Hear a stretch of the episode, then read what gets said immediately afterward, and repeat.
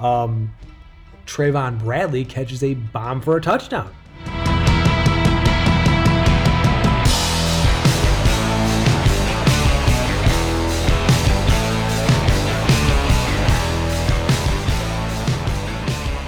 You know how you get back the next week and everyone's like, "Hey, how was your Thanksgiving?" And the, you know what they asked me, "How was it?" I, how was it? Uh, did you see Trayvon Bradley catch a wide receiver screen and run 67 yards for a touchdown? It wasn't just a great Thanksgiving. It was maybe a top, I don't know, 16, 17 moment of my life. And that was from episode 17 of Swipe Right Sports. It is your sports pod hookup. I am your host, Bobby Adcock. A just excellent moment in that Houston Navy game uh, for myself. You know, up on two feet, yelling at the TV. You know, it was like I was, I was at the track or something. It was uh, pathetic, kind of, but in like an awesome way, of course.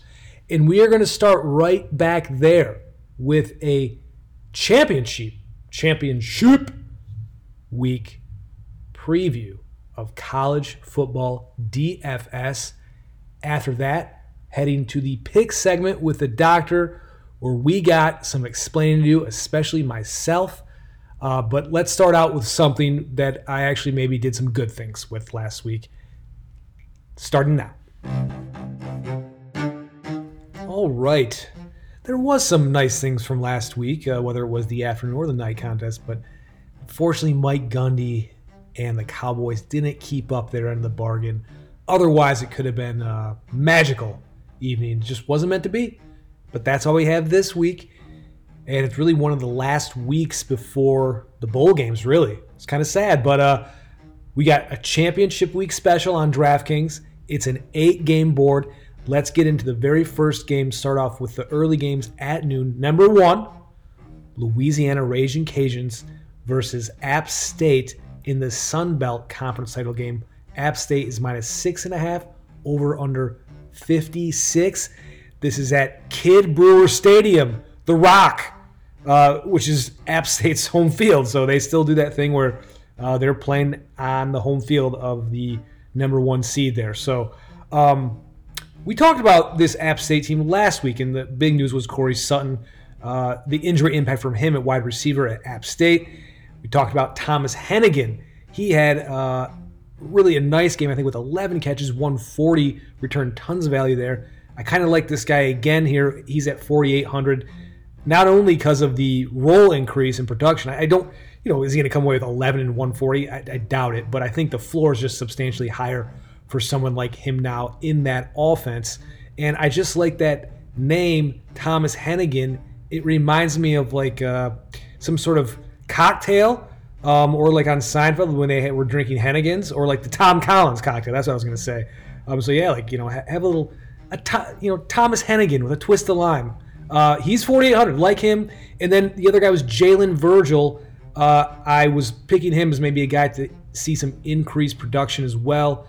Uh, he was, I think, second on the team behind Sutton with a 14 yards per catch. So kind of one of the bigger play guys in the offense.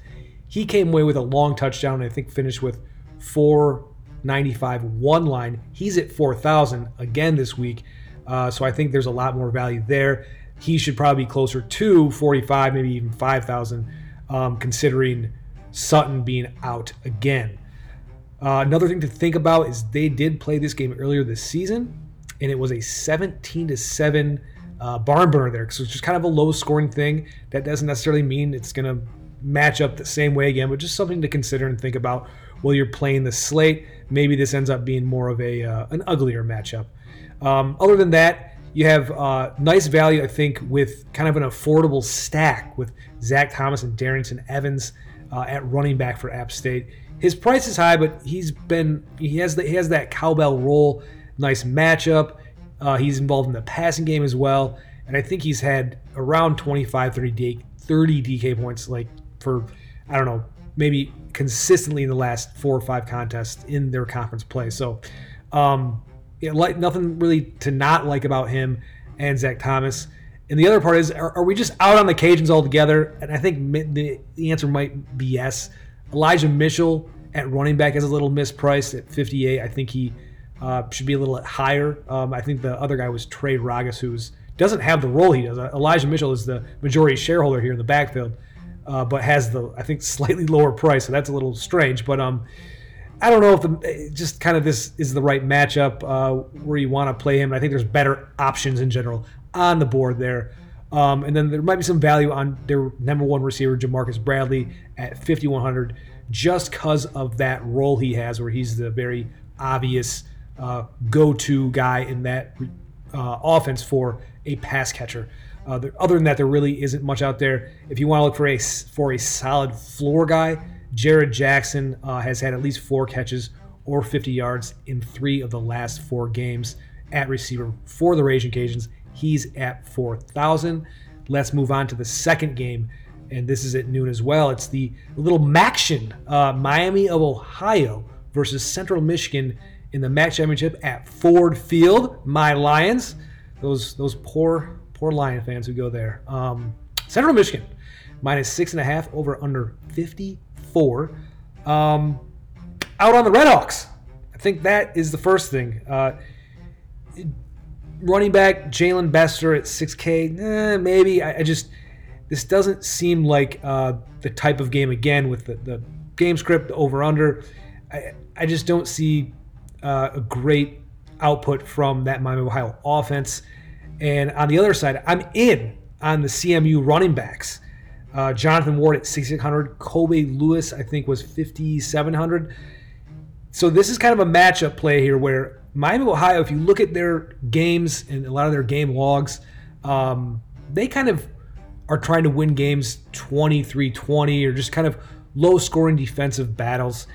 And one of those uh, flaws there, though, on that defense is they have a bad run defense.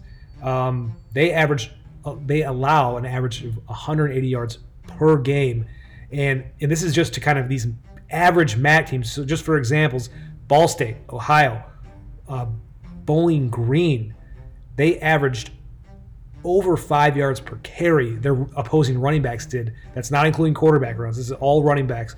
Over five yards per carry um, against this Miami Ohio defense, and those are just kind of you know run of the mill MAC teams. CMU's strength is the running game. They average just about 200 yards per game on the ground. That's a top 40 run def- or run offense in the country. So that's kind of what they do. They kind of just line it up with Jonathan Ward and Kobe Lewis and go to work. So I think uh, there's a lot of value there. That's about the only thing I'm really looking at in that game um, is those two running backs for Central. So with that said, let's move on to I think the game we all want to be a part of, and that is the early, the last early game, Baylor versus Oklahoma in the Big 12 championship game in the Jerry Dome in Arlington. Oklahoma minus eight and a half, over under 64. And I believe that's tied with Boise State as the highest total on the board. And look, I mean, look, you know, Captain Obvious here. I think you want to be involved in this game. We all know um, this is the best script for DFS, being kind of that back and forth shootout type of game where both offenses are likely going to be motivated to keep scoring late in the game uh, to kind of you know keep keep it in a one score contest. So yeah, I, I think the thing about this game as well, you know, if you listened last week, if you can hang on and kind of be patient, I guess, throughout the rest of the day, I think maybe the best, most logical way to cash in this slate is probably getting in on this game with both quarterbacks and Denzel Mims at receiver for Baylor, who's I think a very reasonable 6100. Uh, he has that clear cut number one role. He has the matchup, the over under, uh, everything you want for a combination to play in this slate here. And then, of course, Hurts on the other side. Um, we all know what happened in this last game and uh, how he got off with their offense. And that's where I look at, too, with like Hurts and Brewer.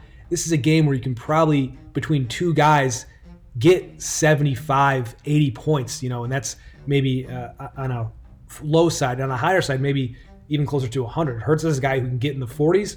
Uh, Brewer's a guy who can get in the mid 30s. So I think just from a sheer kind of statistical number standpoint, it makes the most sense to stack this game. And, and last week, a lot of my lineups, uh, my best lineups, were the t- were the ones that I talked about. I'm going all in on this Tulsa East Carolina matchup.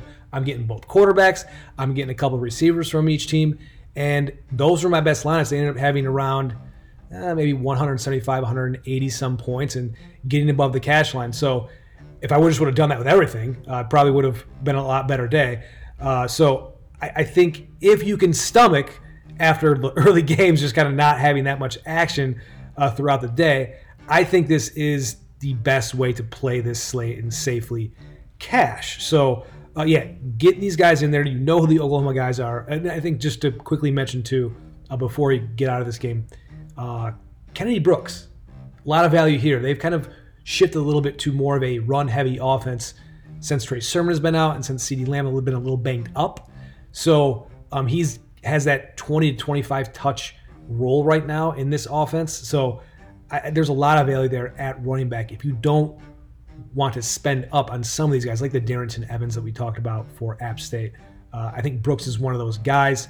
Makes a lot of sense here. So uh, you know what to do there. N- not uh, very obvious there, so we know what to do. Let's go to the fourth game, and it is at 3 p.m. We have Cincy in Memphis, who played last week, um, and this is now a repeat of that game in the American Athletic Conference Championship, where they are playing again uh, in Memphis. So uh, the over under here is nine and a half, over under 57. In my same uh, take I had in the Bearcats last week, I'm just going to repeat which is just out on this offense, with the exception of Michael Warren. Um, they have a new quarterback, Ben Bryant. There, uh, just not a very productive, you know, passing game, and I think they're just going to struggle in general to keep up with Memphis. Um, and on that other side, we talked about the Kenneth Gainwell, Patrick Taylor conundrum. It's a complete mess. Uh, like I kind of said I, it was. I said to avoid it. I, hopefully you did. It didn't pay off. Their prices are too high and it's with too much risk. Uh, even Antonio Gibson uh, got involved in the rush game with a 675-1 rush line, which is their kind of their uh, Swiss Army knife, but mostly receiver there.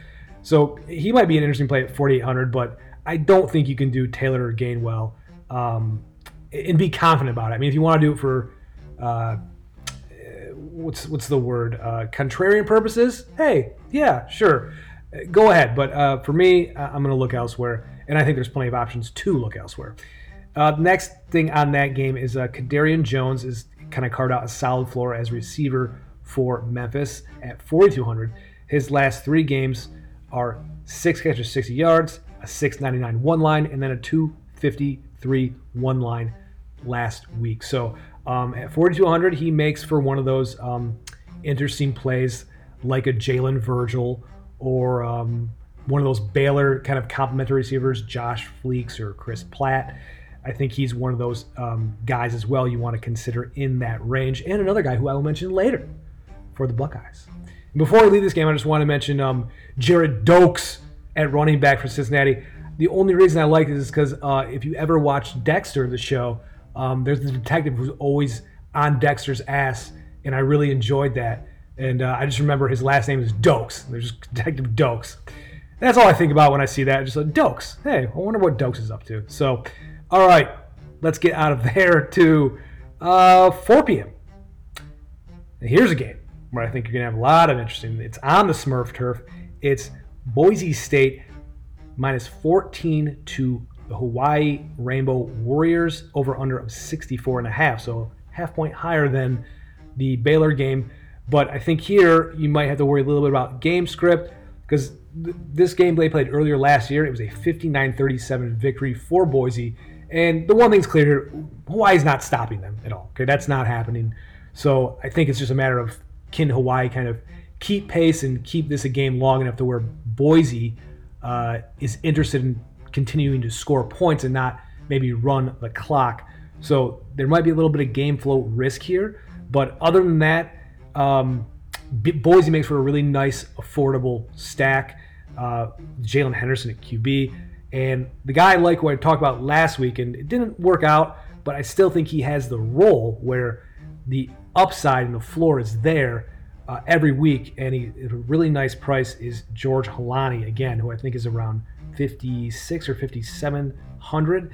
Um, one of my favorite plays running back in the game earlier this year against Hawaii in kind of a, maybe a smaller role. He had over 100 all purpose yards and three touchdowns.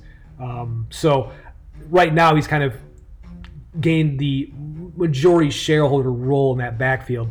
So um, look for him to get, you know, 18, 20 touches. And I think in a spot where he can do a lot of damage. And then, yeah, you know, it, um, we talked about last week receivers, CT Thomas, Khalil Shakir for um, Boise, 4,900 and 5,400 apiece. There's a lot of value there. And then uh, Hightower is like the number one guy who uh, he's capable of the higher ceilings. Obviously, that's why he has the price, I think. But still, 6,200, not a bad price for him. Uh, he should probably be closer to, I would say, around 7,000 for him because of what his ceiling can be in these types of games. So, um, yeah, and on the other side with Hawaii, so Cedric Byrd has been the clear number one all year, and he's 6,700, and he's priced appropriately. Uh, but the guy that I think has been the most productive as of late, who makes for a really nice value play, is Jared Smart. Uh, he's at 5,400. His last three games, nine catches, 106, seven catches, 82, and then last week an 8 123 line, uh, 8 123 and one touchdown line. So um, I think at receiver he makes one of the top price floor ceiling combo guys because um, there's going to be plenty of game flow for passing here for them, but for for sure. Um, and then same with Jason Matthew Sharsh at 5K in the Hawaii Rainbow Warrior offense as well. Uh, the, the only thing you want to uh, be make note of too is they are playing two quarterbacks right now. They're kind of doing that whole rotation gimmick thing with uh, oh I forget the guy's name. Um, whatever. Does the point is out on Hawaii, out on Hawaii quarterbacks. They're rotating them. It's not going to go well. Uh, and then out on running backs there as well. Their running backs are uh, they don't do enough. Or they're not involved enough in the offense to really uh, be reliable anyway. So out on running backs and quarterbacks for Hawaii. Let's go to the sixth game. And first, you know, I, I just want to before we get into Georgia LSU, as we're heading to the last like midday game, I just want to give a shout out to Rob Hunter because he's a big uh, Atlanta, Georgia fan. Um, he does a podcast, Stat Lines Matter. Check that out if you haven't. Uh, they do really good work there. And he might be a little upset because I don't think this is going to be a good afternoon for him and the Georgia Bulldogs. Uh, as I've said before, with this for DFS purposes, out altogether on the Bulldogs. Maybe, maybe even just with D'Andre Swift. He's a little banged up, um, and even at his price, he really hasn't had just for fantasy purposes. He's still still a great player, but just for fantasy purposes, has not had the weeks where he's really justifying his investment. So, and now with the shoulder uh, concerns, I just maybe they lighten his workload a little bit. Maybe look to Harry and Jr. a little bit more. I, who knows? But in general, as well, a little bit concerned about uh, this game in general for the Bulldogs and being any anywhere near being able to cover the seven points. So, um, you know my thoughts there. I've repeated them a couple times, so I'm not gonna keep pounding on the Bulldogs. The Tigers, it's pretty straightforward again. Fire away. Um, and I think now you're seeing their prices comboed in a way where very difficult to uh, stack them with everyone, at least with the top three, with Burrow, Chase, and Edwards Helaire. Uh, but and so you ask the question: Is it is it worth it? Is Chase worth it? It's seventy eight hundred, right?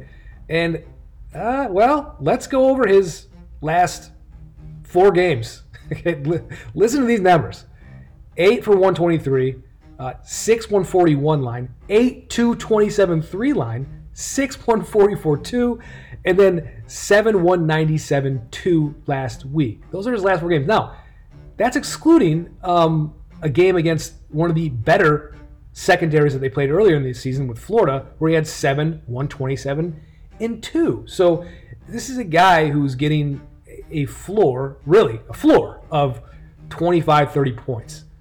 Um, and I think this week as well, what be what will be a little bit more interesting with LSU is maybe if Georgia can make this game long enough, you know, are they going to be continued to just scoring points? You know, like if they can maybe pull off like Bama did and just kind of keep pace a little bit, uh, then LSU maybe they you don't have that gameful risk that you normally have week to week.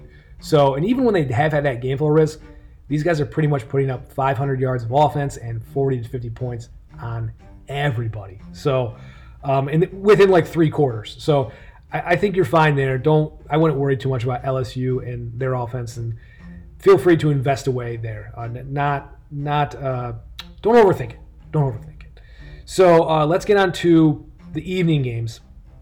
First one being the, I guess you can call it ACC championship game with Clemson minus 28 and a half over under 55 and a half. Uh, Clemson and Virginia.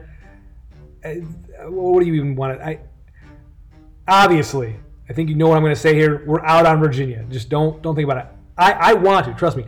I want. I look at Terrell Jana at 4200.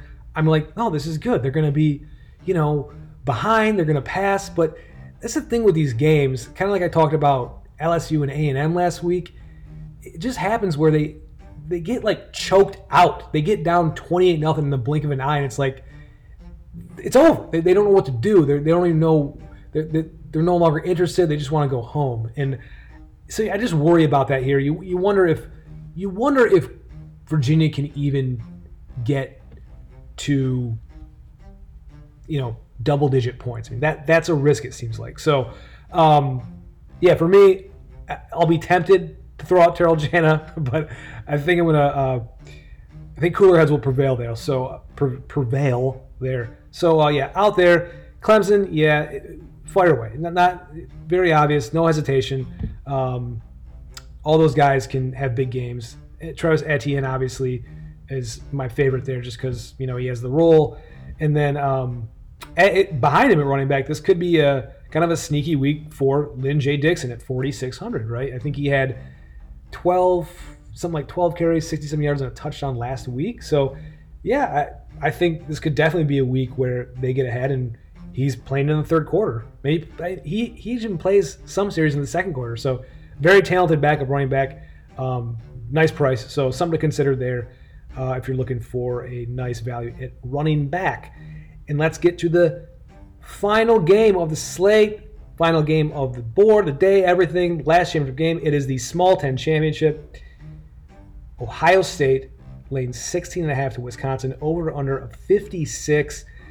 Uh, kind of like I talked about last week with Ohio State and Michigan. Uh, you can safely just uh, kick Wisconsin out of the board and just kind of talk about last time when they played earlier this season.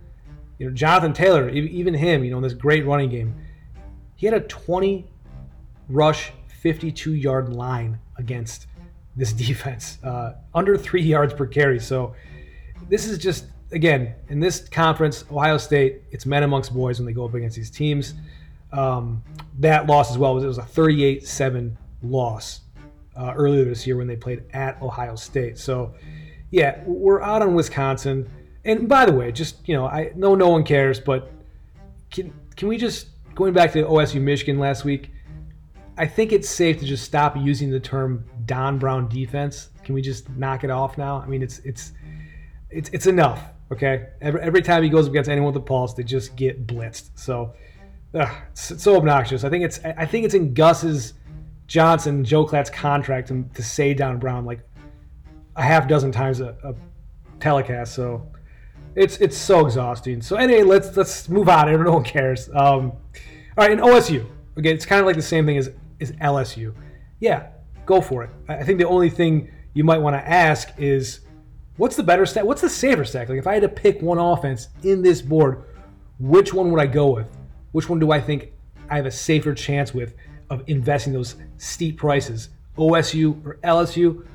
My choice would be LSU, um, just because I think the prices they may be better for OSU overall receiver. They are. Olave and uh, KJ Hill have much more friendlier prices.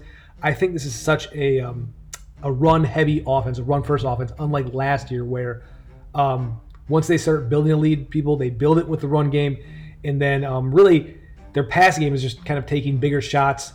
um, to Olave a lot of times, and they're going to need game flow to really, I think, have value in the passing game more so than LSU, where I think the upside is just higher with LSU, which is why they have the higher prices. So, I mean, I think if I'm going to invest, say, in, you know, J.K. Dobbins versus Ja'Marr Chase, I think I would lean Ja'Marr Chase. Um, or, hey, CEH versus J.K. Dobbins. Eh, that's a toss up. But uh, I, it, it's tough. But if, if I had to pick one, if I had to pick one, if, if you're on that choice, I, I would say LSU would be my pick. But it's close. Um, so, all right. Oh, and then the last thing I want to mention is uh, kind of talking about those receivers around that $4,000 range. Garrett Wilson for Ohio State is carving out a nice role. They're looking to him down the field, taking some deep shots. He caught a big one against Michigan and is consistently um, in the offense over the last few weeks. And if you remember last year, towards the end of the season, a guy who was starting to carve out a little bit of role as a deep threat and kind of each week was making more and more of an impact towards the end in the Michigan game and then in the Big Ten title game and then in their bowl game was Chris Olave. So um, I think Garrett Wilson is one of those guys right now who uh, has a safe enough floor where he's going to maybe get you one or two passes for sure. And hey, who knows? Maybe one of those turns into a deep ball for a touchdown. Um, I, I, like him in that range as one of those guys with the Jalen Virgils of the world. Um, so yeah, that was one thing I wanted to mention. And that that's it. That's it for the championship week special on DraftKings. Good luck to everyone playing. I hope all this was beneficial. And another car horn, you get another siren every week. You get to hear one. You know, congratulations on that. And uh, if you want to hear some really hot takes on the NFL and probably bad gambling picks, stick around. That pick segment coming up now.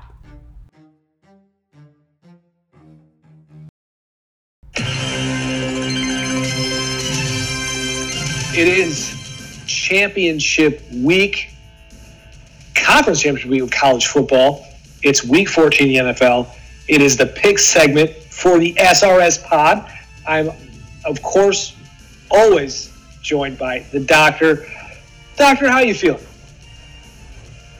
Feeling pretty good, Bob. A little disappointed that the uh, the Jets and the Browns playoff pushes are pretty much done.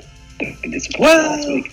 Yeah, yeah, we're gonna get the NFL. Uh, I think uh, the Browns outside chance maybe, but uh, that was a tough one to drop there. And, and I think for, for the Jets, uh, we'll talk about the NFL a little bit later, but um, tough week for, I think, the Jets, maybe the Eagles. A lot, lot of a lot of teams that uh, I think that went down in flames last week. So, um, but we start every week in college, and mercifully, we don't have to talk about the teams, some of the teams that we talk about every week, which is, you know, Michigan, Michigan State, USC, Notre Dame, and most notably, I'm talking about uh, Michigan State, Michigan. We don't have to talk about them because their seasons are over until bowl season. It is because these are championship week with all the conference championship games. So we're just going to roll through um, the notable games, and I picked out the four of the Power Five conference games because let's face it, uh, I don't really want to talk about the ACC championship game that has a line of 28 and a half with Clemson and Virginia. So, um, not much to talk about there. It's pr- pretty embarrassing, but uh, the first one is a little Friday night action. And uh, it starts out in Santa Clara at the 49ers Stadium, and it is Oregon minus six and a half to Utah what are your thoughts on the Pac 12 title game? Well, disappointed that USC is not in this game. Uh, and I must note that, because uh, you've mentioned it many times in this podcast, that Helton will be the head coach there next year, despite some reports earlier in the week. He's uh, back. But, but, with, but, with, that in mind, you know, what's tough about this game is you, you kind of look at the schedules of both of these teams, and it's, you know, it's hard to find um, good wins or look at them as they played great opponents. You look at Oregon, Um, they beat USC, which is great, and they played Auburn pretty tough. outside of that, there's not a lot of great wins on there. Utah has like the 90th uh, ranked strength of schedule, and their best wins are Washington and I guess Arizona State. I guess. Yeah. Um, but they, and you look at that, and they did lose to USC. So I'm putting a lot of stock in that USC loss. And what I'm going with that is, I think USC is a team that has, you know, higher caliber athletes and talent, like in Oregon. And if you remember, Oregon right. exposed USC a few weeks ago. So I'm thinking Oregon has more talent on, on both sides of the ball. Um, you know, and this will be Utah makes its living up front, I think, by dominating the game up front on both sides of the ball. But I think this will be, you know, a big test for them and the most complete lines on both sides of the ball that they're going to see. So, you know, Utah is used to you know, controlling the game defensively and having an efficient offense with Huntley and Moss. But I, I don't see them being able to control this one. I think Oregon's offense will be able to turn the tempo up there with Herbert, who's been great this year, uh, hitting 68% passes, 31 TDs, only five picks, two of which came in the Arizona State game. So I, I think with that tempo and the success of the, the Oregon offense, it's going to put Utah in positions that, that they don't play well from. You know, they're a bit like maybe, uh, you know, the Minnesota, the NFL, if you will. They make a living off dominating kind of bad teams. So I'm going Oregon plus six and a half. And I might even sneak in a, a money line play there if you're out there. Well, wait, whoa, whoa. Oregon's minus six and a half.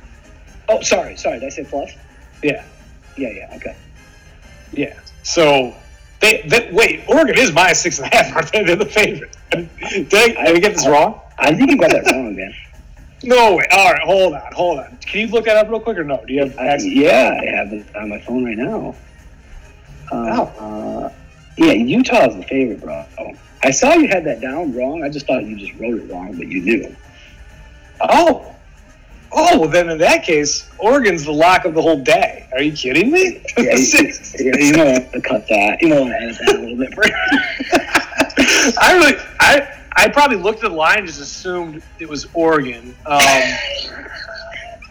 oh, Mike, I, that that's that's shocking to me. Uh, so, because I'll look, I'll, I'll kind of add on to what you were saying, though. Um, look, Utah's known for the defense.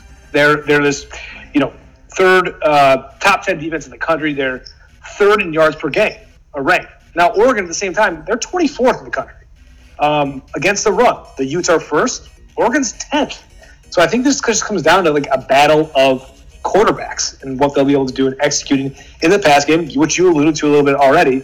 Um, in two of the three I would say, competent offenses that Utah faced. Like you mentioned, USC, uh, they torched them 358 yards, three passing touchdowns, one interception. That was mostly with Matt Fink, the USC's third string quarterback. Yeah. Um, and then the other one was Jacob Eason, Washington, who I, I, I believe that Utah won the game, but Eason in the air went for 316 and four touchdowns. Two picks, but still, uh, was very effective offensively. So I, I kind of agree. I think it just comes out of quarterback play, and I had to pick that. Herbert is a top ten pick in the NFL, and he's he's been like you said, he's been excellent the whole season. So I'm on Oregon plus uh, six and a half. Loser. And total loser. And yeah, so you said money line, I was like, well, why would you? Yeah, good, good good uh, advice for the money line. good job, doctor. Yeah. Yeah, yeah, yeah, sure, yeah. Uh, so yeah, like you said, uh, in Oregon, um, I because I was gonna say later on that um, I had some. Oh, I the next game. Let's go to the Big Twelve title game. So, all right, so. Oklahoma, uh, you agree with this? They are minus nine points. Is that correct? that, that is that is confirmed.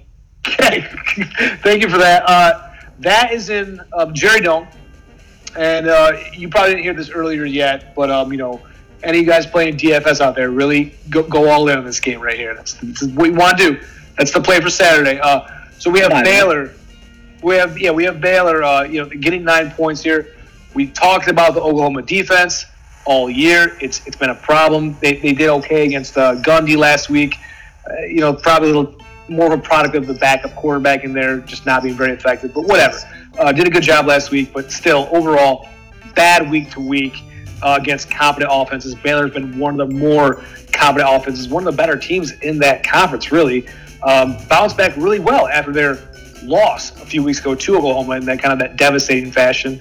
They beat Texas uh, pretty handily. That's not a great team, but they still uh, beat them 24 to 10, and then um, just annihilated Kansas. So it wasn't like that loss, you know, had some uh, lasting effect on them where they kind of like went into a little shell. They've turned out a really nice season, a one-loss season um, under Matt Rhule. So um, yeah, I'm all over Baylor plus nine. And before I realized Oregon was plus points and a minus points, I was going to say this is the lock of Saturday. Period. Baylor in the points. So I'll let you respond to that. So now it's the second lock of Saturday.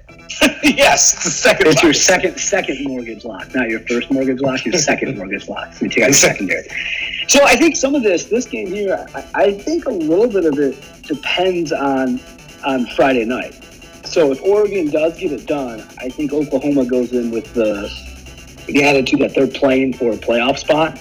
Um, I, so I think they'll have some influence. I'm going to assume Oregon's going to win that game, even though they're plus points. Um, and you know, you kind of laid out some of the some of the first game there. Uh, you know, where's the tale of two halves? Baylor, Oklahoma the first time around. Obviously, Baylor dominated the first half, and Oklahoma dominated the second half. I, I see more of the, the second half of that game coming through uh, in the championship game here. In that second half, Oklahoma outscored them 24 0. They held Baylor to 69 yards, four first downs, and forced three turnovers. Also in that half, Oklahoma on the offensive side put up 368 yards, uh, and they even had two turnovers and still scored 24 points, and all without CeeDee Lamb. So I, I, see that coming coming through here. Um, you know, Hurts has been unreal this season. 3,340 passing yards, uh, 31 TDs, six picks, 1,200 yards on the ground, and 18 TDs. He's been great. Um, I think he'll do it for more than a half um, this week, and he'll do it for the whole game. So I'm, I'm Boomer sooner and maybe for a playoff spot. Okay. Um, it's fair. I think uh, this game can get kind of, you know, Oklahoma can always get out of hand. So it's, it's, it's a fair point. Um, and before we move on to the next game, I just want to, forgot to mention records too. I'm just a little off my game today. What, what's wrong with me? Um, three and three last week for me in college, 33, 29, one on the season.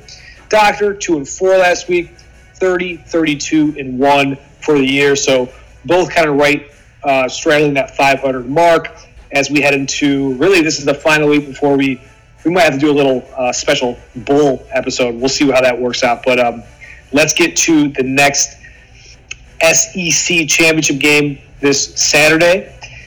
Uh, it is the LSU Tigers. They are minus seven to Georgia. This is in the Mercedes Benz Stadium where the Falcons play.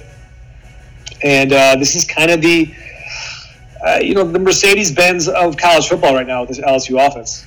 Um, I think, you tell me, you tell me if this is too much, Doctor. Okay. If I had to pick one thing in college football where I said, hey, this, this defensive line, this running game, this whatever, I think LSU in I would say specifically their collection of receivers and quarterback, this is the biggest competitive advantage in college football this season. I'm all over them minus seven points here to Georgia. Uh, and uh, what do you think about that? Yeah, I think I think you're spot on. You know, this is an explosive LSU offense against a more you know methodical Georgia offense. And you know, for the dogs to win and or cover, uh, they need to control the ball and you know need to force turnovers um, for LSU, which I, I don't see happening this one. The dogs' offense is a little beat up too. Uh, Swift has a shoulder injury, kind of uncertain if he yep. will go, even if he does, like how effective is he going to be? And then at the receiver position, Lawrence Cager is out, and George Pickens apparently got into a little uh, a little fight with Georgia Tech, so he's he's out for the first half. So you have an offense that has been okay. Uh, it's just not explosive. Right, and so you put those three guys kind of out or not at 100%, and, and they're going to struggle to keep the ball away from LSU. So, and then also LSU defensively, I think statistically they get beat up a little bit. Um, you know, in the first half, they rank 10th in the nation in scoring, only giving up 8.8 points per half there. Yeah. And the second half, they go 14 points, which puts them at 74th. So there's a, you know, tail of two halves. Always times there's dominating teams that are blowing them out. You can put the same logic to all their yardage statistics too. So I think the defense is a little better. So banged up Georgia offense, a better than advertised LSU defense doesn't go well for, for Georgia. And then, you know, Georgia on the other side of the ball, pretty good defensively, especially up front against the run. Uh, and the secondary is okay in, in containment. Like statistically, they're okay. But they don't force turnovers. They only have six picks on the season, one in the last seven games, and they don't get a whole lot of sacks. So they've never seen a passing game like this with Joe Burrow. So I think he continues his Heisman run. I, I like what you said about the big competitive advantage there. I think you're spot on. It's it's Go Tigers uh, minus minus seven, and Coach O uh, is going to have a big moment on Saturday. Yeah, yeah, no one's stopped these guys yet, and I don't think anyone's stopping them now. So that said, before we head to this next one with the Small Ten Championship, then um, LSU Ohio State, who you got if they match up? Um, I think that's the matchup everyone wants to see, correct? Yeah, that I think so. And I'd, I'd probably go, uh, you know, I haven't dug deep into it, but I, I'd say Ohio State off the cuff just because I think uh, know, all three phases, all three phases of the game, it's been a, a little, a little more impressive. You might come back at me with it's the small ten, they don't play anybody, but they have dominated them, and they've dominated some, Yeah. you know, mid-tier opponents. Uh, so anyway, I'd go, I'd go Ohio State. What about you?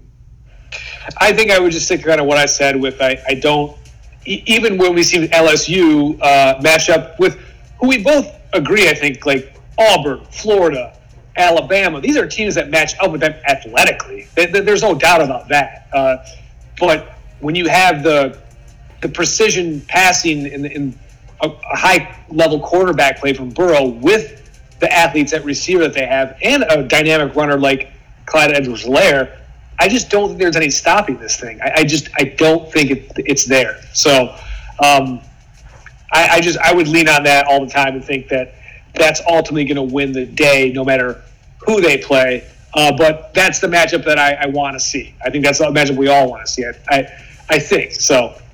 Um, so let's get to the Small Ten Championship uh, in Indy at Lucas Oil, and we have Ohio State. They are not plus 16; they are minus 16 and a half. They're playing Wisconsin, and uh, I'm not really going to get a whole lot into this. Um, I think it was confirmed last week. This is the Small Ten, and that game against Michigan was over in the third quarter, maybe even before that. It was 42 to 16. So, um, yeah, I, I, I've had nothing have seen to suggest that anything will go any differently here.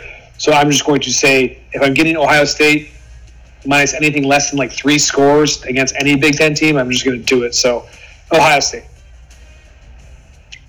I'm I'm with you on that. Uh, I've got a good buddy who, who listens, who's a big Wisconsin fan. He's not going to be happy about this, but he knows the truth, and you know, we have to, we have to speak the truth. Wisconsin has no chance of winning the game, and they have No. a very small chance to cover. Um, they had a good they had a good season, but as you just alluded to, um, you know, last two weeks. uh, We talked about Ohio State and Penn State a little bit last week. Ohio State turned the ball over three times and still wasn't really a competitive game. And then Michigan played a you know, pretty good quarter and a half of football.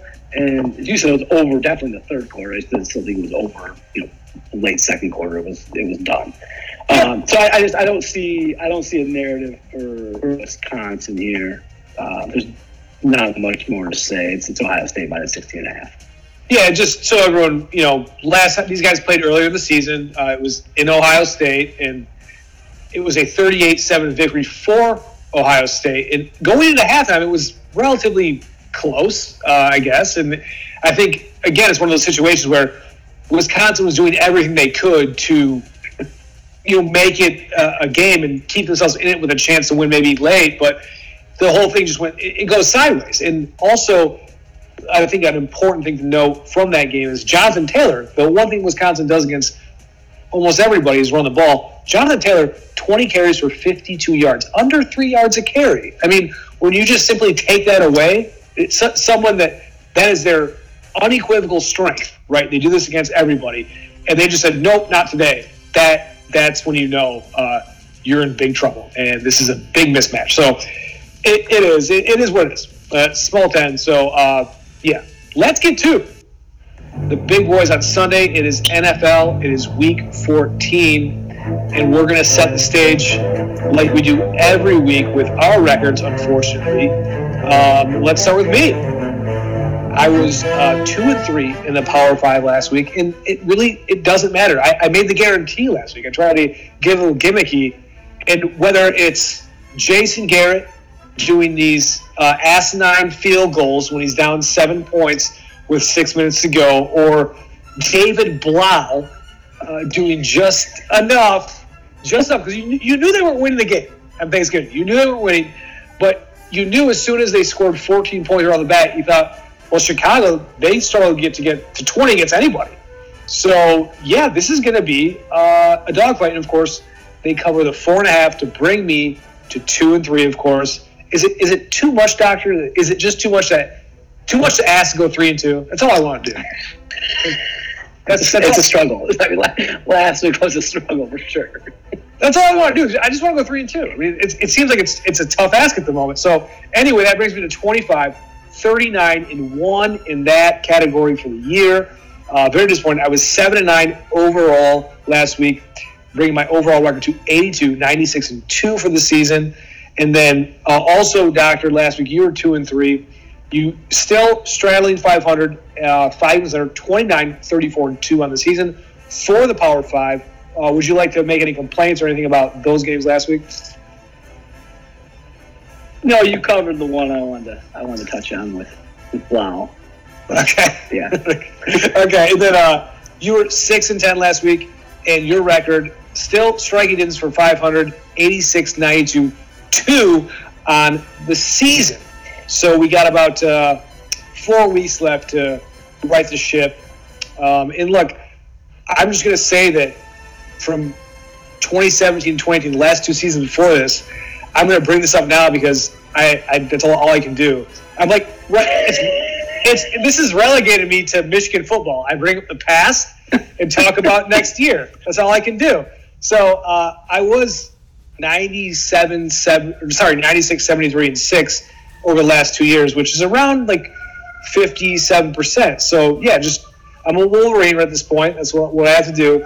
That's all I got. So, oh, and there's the siren. There's the siren. siren the siren, you know, down downtown, uh, you know, in my uh, rough neighborhood. So there it is every week. All right. Uh, overall trends in the NFL for ATS picks here. Last week, I don't know why we just don't do this, but um, favorites again after going I think four and ten or with week four I, I don't know five and eleven last week. They are 80, 110, and 2 overall on the year. Uh, home road splits. Home teams last week were 8 and 8, so even split there. But on the year, uh, home teams are 82, 105, and 2. So just right there, if you just pick one of those, hey, I'm just going to take all road teams. I'm just going to take all dogs the whole year. You're sitting at around a roughly a 58% clip. So uh, do we have to formulate a strategy around this for 2020? Do we have to get in the boardroom here?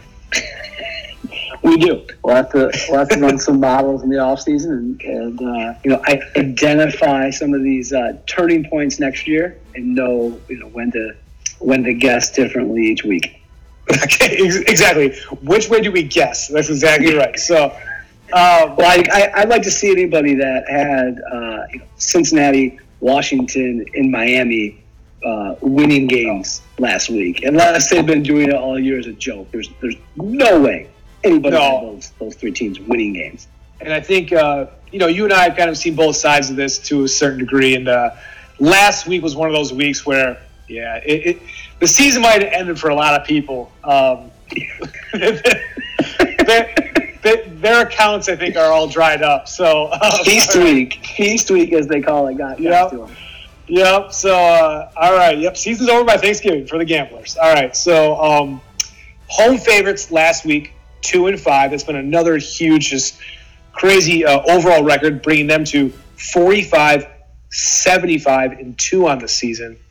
And then home dogs last week, there were nine of them. They were six and three. They have a winning record now of 34 and 32 on the year. And then substantial favorites, which we consider by seven or greater, they were two and two last week, uh, bringing their record to um, 2028 on the year. And then we had two outright losses, which we uh, talked about. Philly was one of them, which was ridiculous. And then uh, uh one of them got a coach fired, which was the Panthers. And uh, Ron Rivera, he is out of a job in Carolina after losing to Washington last week. So this week, 16 games. We're out of buys now. There are 10 home favorites. There's five home dogs, and there's one pick. Uh, as of right now, it's a pick. I, I, kind of can't believe it. We're going to get to it. It's, it's the Lambs, but uh, any, anyway. Um, so for our purposes, we uh, we exclude Thursday night football because uh, it's being played as we speak, and I hate it. So we're going to start off with an NFC South battle that everyone is waiting for. Um, it is the aforementioned Panthers that have fired their coach, and now Perry Fewell has taken over as interim coach. He was Perry. Perry. He was the defensive coordinator of the Giants' 2012 Super Bowl winning team over the Patriots for the, the second the second win over the Patriots. So, um, so we have the fives on the Panthers at Atlanta who is three and nine. Atlanta is minus three. I've talked a lot right there. I'll let you kind of start this one off. Well, this is uh, for me. It's like a mental state game. In in Carolina is obviously in a bad bad mental state, um, and I, I think this you can kind of mark this as that goal line stop by Green Bay um, started this complete disaster. Since then, um, they lost that game and three other ones. So four game losing streak, which includes blowout losses to this Atlanta team and Washington. Um, in those four games, the offense only averaged uh, 95 yards on the ground, 4.1 yards per carry, versus where they were at 133 yards per game and 5.1 yards per carry in the previous eight.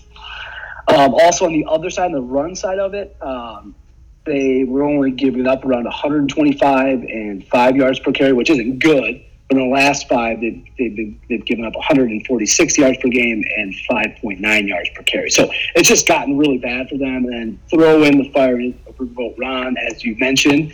Um, I don't mind the move and the timing of it. I think it's pretty strategic, but I don't think the team is ready for it. So on the other side, you've got Atlanta, who accepted their fate of misery a long time ago and has been building on it. So their mental state, although it was like rock bottom like six or seven weeks ago, they've been building on it and heading in a, uh, a little better direction. They've been they're, they're in the phase, acceptance yeah. stage, acceptance, acceptance stage. stage, right? And Carolina has not gotten to the acceptance stage yet, so they're still still struggling mentally, and they're going to have another tough week. I, I can't believe I'm going to do this because I think I've been wrong on them almost every week. I'm taking the Falcons minus the three. Okay, uh, yeah, all the same. So am I. It's so ridiculous. Um, but uh, I, I, just want to add too that as as many things I've done this year, I really jumped on the Panthers at the right time when they were in Week Eight headed to San Fran, and they were they were four and three, and I was like, you know what, really liking them plus five and a half, and of course, as you know. They were blown out of the water there, and they since that time they were four and three. They're one and five, and now they have four straight losses. So, because I did take them against Green Bay, and I think pretty much uh, every week. So uh, I also want to mention. Um, all right, so Ron Rivera, he's out. Next coach to be unemployed. You have some choices. Who is okay. it? Is it is it the Falcons Dan Quinn? Is it the Cowboys Jason Garrett? Is it the Chargers Anthony Lynn? Is it Sean McVay or is it Mark Dantonio? Didn't you leave one out? Oh, what about what about Freddie? Freddie Kitchen? No, uh, no. Okay, so I was gonna. Safe? I was gonna. What about I Patricia? Gonna, Safe? No, I was. My next question. After you answered that, I was gonna say, okay, Patricia or Kitchens. um, you know, it's not Dantonio. That That I uh, no, I, I that part is is clear. Um, I don't think it's Quinn, right? Why wouldn't they have done it a long a long time ago? I don't. I don't know that, that some people are not into in-season things, and they just they kind of don't do business that way. So I still don't think he will come back next year. But I don't. I just I don't know who will be first. Is all. Yeah, I'm I'm going uh, other, and I'm going to go Kitchens. Okay, all right, that's fair. Um, and let me a- a- ask you this: um, Is the Eagles Doug Pederson in trouble at all?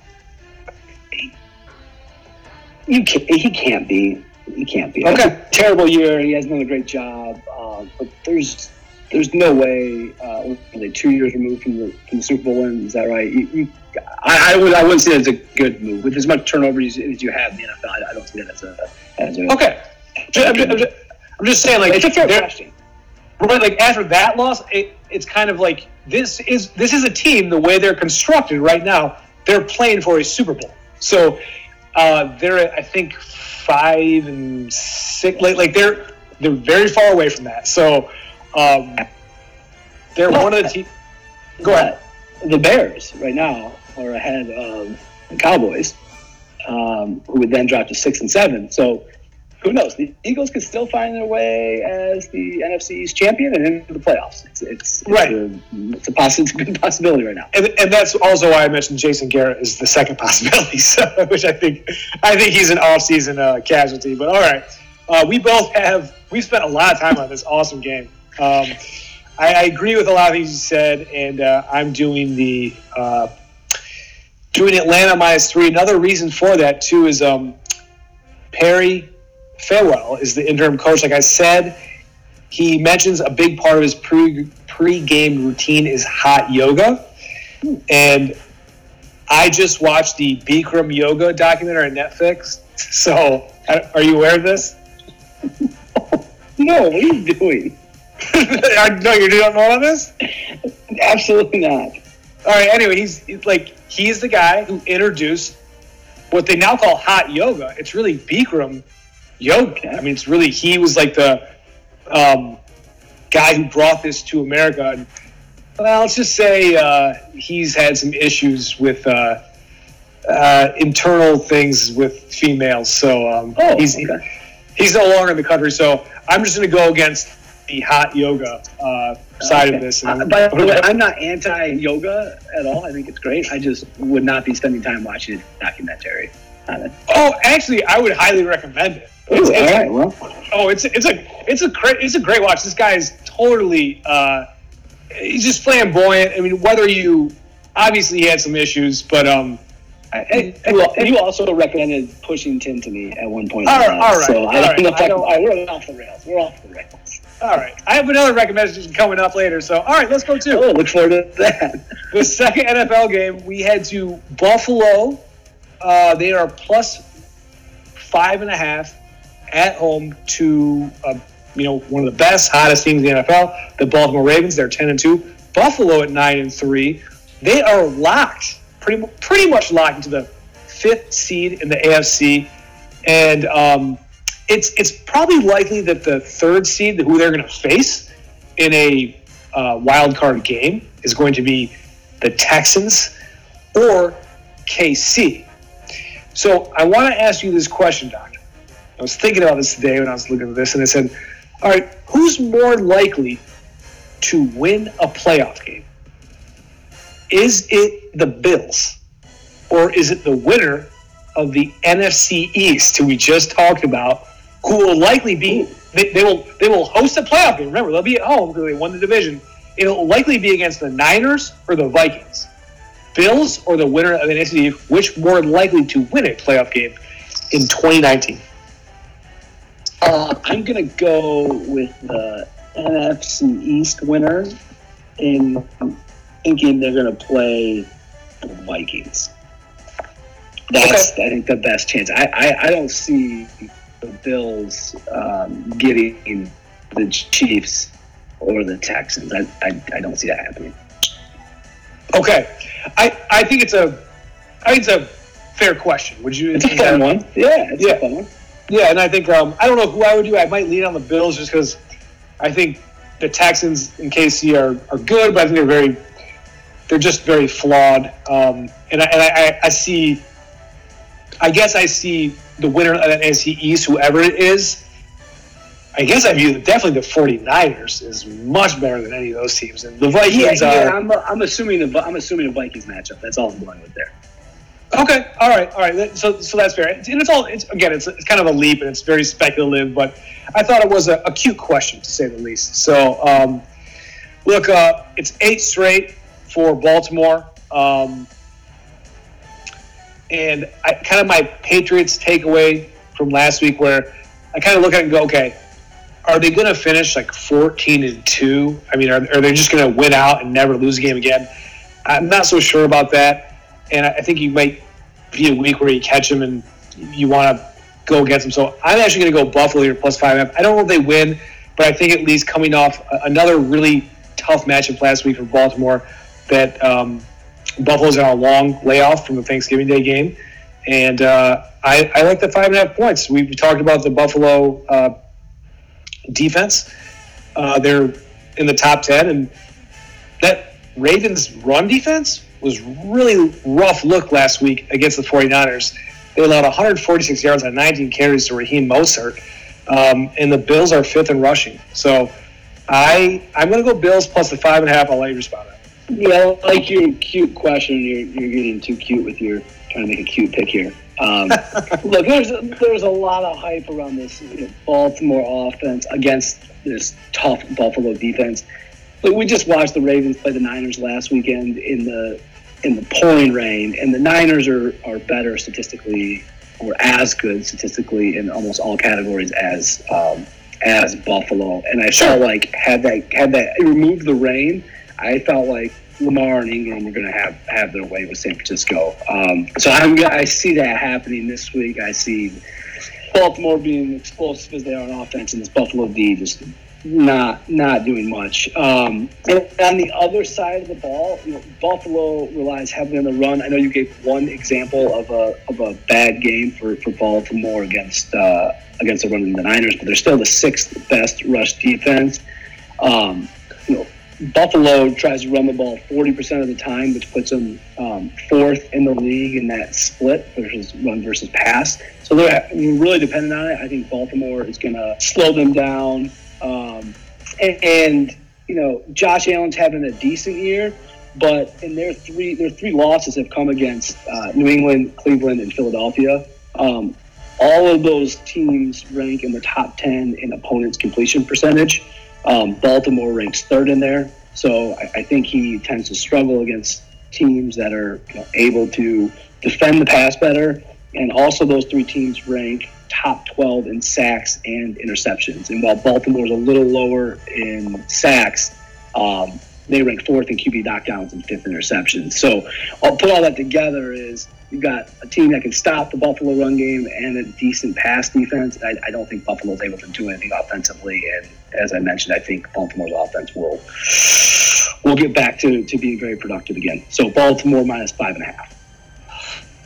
Yeah, I mean, I, I think it's it's fair. Baltimore's been, you know, again, they're if not the uh, best team in the NFL, they're definitely in the top uh, three or four. So, um, yeah, it should be a good one. It's one of the better games on the board. Yeah. So let's head to a not so great game that's in the state of Ohio. Go ahead. Uh, not to mention this, yeah, we, not only not a great game, we get this twice in four weeks, buddy. Yes, that is true. that, that is true. Uh, yep, twice in a month, um, Cleveland and Cincinnati. So Cleveland at five and seven uh, coming off uh, just a loss that, like you mentioned earlier, probably ruin any chance of them um, having their uh, second half uh, run. And I'm going to ask you a question about it later. Cincinnati, 1 and 11, um, got their win. Got their win. Uh, got the monkey off their back. Is Dalton? Is he back with all caps? The return of Big Red, back. he's back. So I mean, he's he's he's back on the field. They're not back. He's not back. They stink. So right. So with this, we were kind of talking about last week and maybe the last couple weeks. I was like, you know, hey, I think maybe the way the schedule's setting up and the Brown or sorry, not the Browns. Yeah, yeah, the Browns. They're they're kind of turning around a little bit offensively. Maybe the, maybe the second half hype, maybe it, it it is real. Maybe this is when you got to start buying in. And with that loss last week, I think it, it's just kind of it was not a great performance. So I want I want to ask a question. More unimpressive over the last week. Was it the Browns losing to Duck Hodges, Benny Snell, and James Washington? Is it Jim Harbaugh and Don Brown? Or is it the choices for the Democratic candidates in the presidential election? It's the last one for sure. I mean, you can't. Uh, seriously, it is. Go personal, but all you have to do is put like a, a competent, likable individual out in front of people right now, and and you'd win. They can't even do that. So it's it's definitely the last one. okay, it's. And then we had a long talk about Don Brown last week too. And you know how I feel about that. But it's definitely last. Well, I know in, in Harbaugh, this whole thing, it's it's oh my god, it's it's hysterical. It's so bad. Uh, yeah, no, I uh, I would actually say it's probably um, Jim Harbaugh and Don Brown, just because uh, it, it's just kind of over. It's kind of like we talk about Dantonio. It, it, no matter what happens in the future, they might stay there, leave. It doesn't matter. It's over. Like you're never you're never getting to where you think you were going to get with these people as long as they're there. Uh, so uh, good luck with that. Uh, and I just want to say too, adding on to the um, political part of it, where I'm again, we're not. Um, I don't care, but uh, I mentioned to you in a message the show, the loudest voice. You remember that? Uh, yes. So this is a Showtime show, and it's about Roger Ailes and how he built Fox News. And I, I would just say, it, it, I just want to mention, you know, we're talking about the Beak Room documentary on Netflix. I'm making a recommendation here. I think, regardless of your political views, uh, this show is so entertaining and phenomenal. And I, I will say, I'm not a big like Fox News person at all, but if you watch this, I think you have to at least be somewhat impressed with what this guy did in building this. How he built this news network is fascinating in the way he did it, and kind of it's, it's impressive. In, in, in the same uh, kind of thread, like I think Facebook is the dumbest thing on the face of the earth. And I did since day one, but you can't deny its success. So um, yeah, no, I, I think uh, if people are looking for something out there, loudest voice, Showtime, Russell Crowe as Roger Ooh. Ailes. Russell, yeah, yeah, it's got a bunch of stars in it. I mean, it's they went they went all out here, so it's uh, it's really good. It's really good. So um, okay, uh, that said, Cleveland minus eight is my pick. Who would you like to take in this game? Man, we are all over the place tonight. Um, yeah, Cleveland minus the eight, uh, and the the gist there is I expect Cleveland to win. Um, when they win, I said this before. When they win, they win big. Five of their six wins are greater. The margin is greater than eight points. So uh, that's that's the thought there. Yeah, the hype is real again this week. Yeah. um, all right, let's get to uh, a, another. How many more documentaries? How many more documentaries are you going to reference? Uh, I, I, I, might have maybe one up my sleeve here. We'll nice. see how we'll see how it goes. All right. I think actually we're going to start. I, there's a point here where we're going to rifle through a few games because there's nothing to say. It might be this. It might, quite a, there's quite a few. Yeah. It might it might be this one. Um, and that's why I have to add in stuff about documentaries. So uh, Green Bay is minus 13 um, to the Washington Redskins, who had their nice uh, big upset win over the Panthers last week. Washington is three and nine. Green Bay nine and three. Um, you know, I, I took the Giants last week against Green Bay, kind of thinking like, eh, you know, this defense a little rough, and I think it's probably um, not advisable. In, the game ended up 31-13. There was some really rough uh, turnovers from Danny Dimes there, and so you see that score 31-13, and that kind of sounds about right for what we're looking at here in this matchup. So I think I'm just going to keep it simple and go Green Bay minus 13. I think I know where you're going to go, but I'll let you uh, have your say. Yeah, I'm surprised to hear you to hear you say that because uh, you seem to go against Green Bay almost almost every week. I feel like you don't like AR12. Um, Yeah, I don't like the team. I don't like the team. Yeah, not much more to say about the game here. Uh, I'm, I'm on Green Bay minus the 13. I will say this uh, update to one of your earlier questions uh, Bears uh, 24, Cowboys 7. I might add, uh, I might trade out Freddie Kitchens and put Jason Garrett. He might oh, Garrett, Garrett, Garrett's the old. I didn't realize that. Wow. 24 7, late third quarter. To Trubisky. wow. All right. Um, yeah. So look, I'll, I'll, just be honest. Like I'm, I, I, we're both on the same page here. I'm having a hard time kind of talking myself into any of the larger dogs this week. So, um, with that said, we were both on Green Bay minus 13, and that gets us to uh, a really nice game. Uh, one, maybe the two best games on the board. It is San Francisco at 10 and 2, headed to New Orleans, who is also 10 and 2. The Saints minus two and a half. And I want to ask you a question: Are we still in agreement that the Super Bowl winner is going to come out of the four teams that we uh, agreed on last week, which was the two teams in this game, and then New England or Baltimore. Are, are we in agreement on that? Them or the field? Those four teams are the field. I'm still on those four. Okay. Is uh, are the other considerations? Would it be like a Seattle or Kansas City? Is that is that the next two? At the moment, I think that's I think that that's right. I think the Texans are playing their way into the you know, Kansas Ooh. City type discussion, um, and then you know don't don't sleep on the pack. I said they're going to play in the, the NFC Championship game. I, I, still stand by that. So don't go sleep don't, on that. Don't worry, I have that recorded. Don't worry. Okay. Don't worry Good. Don't worry about that. Good. Sorry, uh, all right, so yeah, look, this is a fantastic game. I think we uh, we both, as just fans, I think you just like this game if you're a football fan. Um, tons on the line, home field, tons of NFC West implications. The Saints have already locked up their division, but still have to uh, play for home field.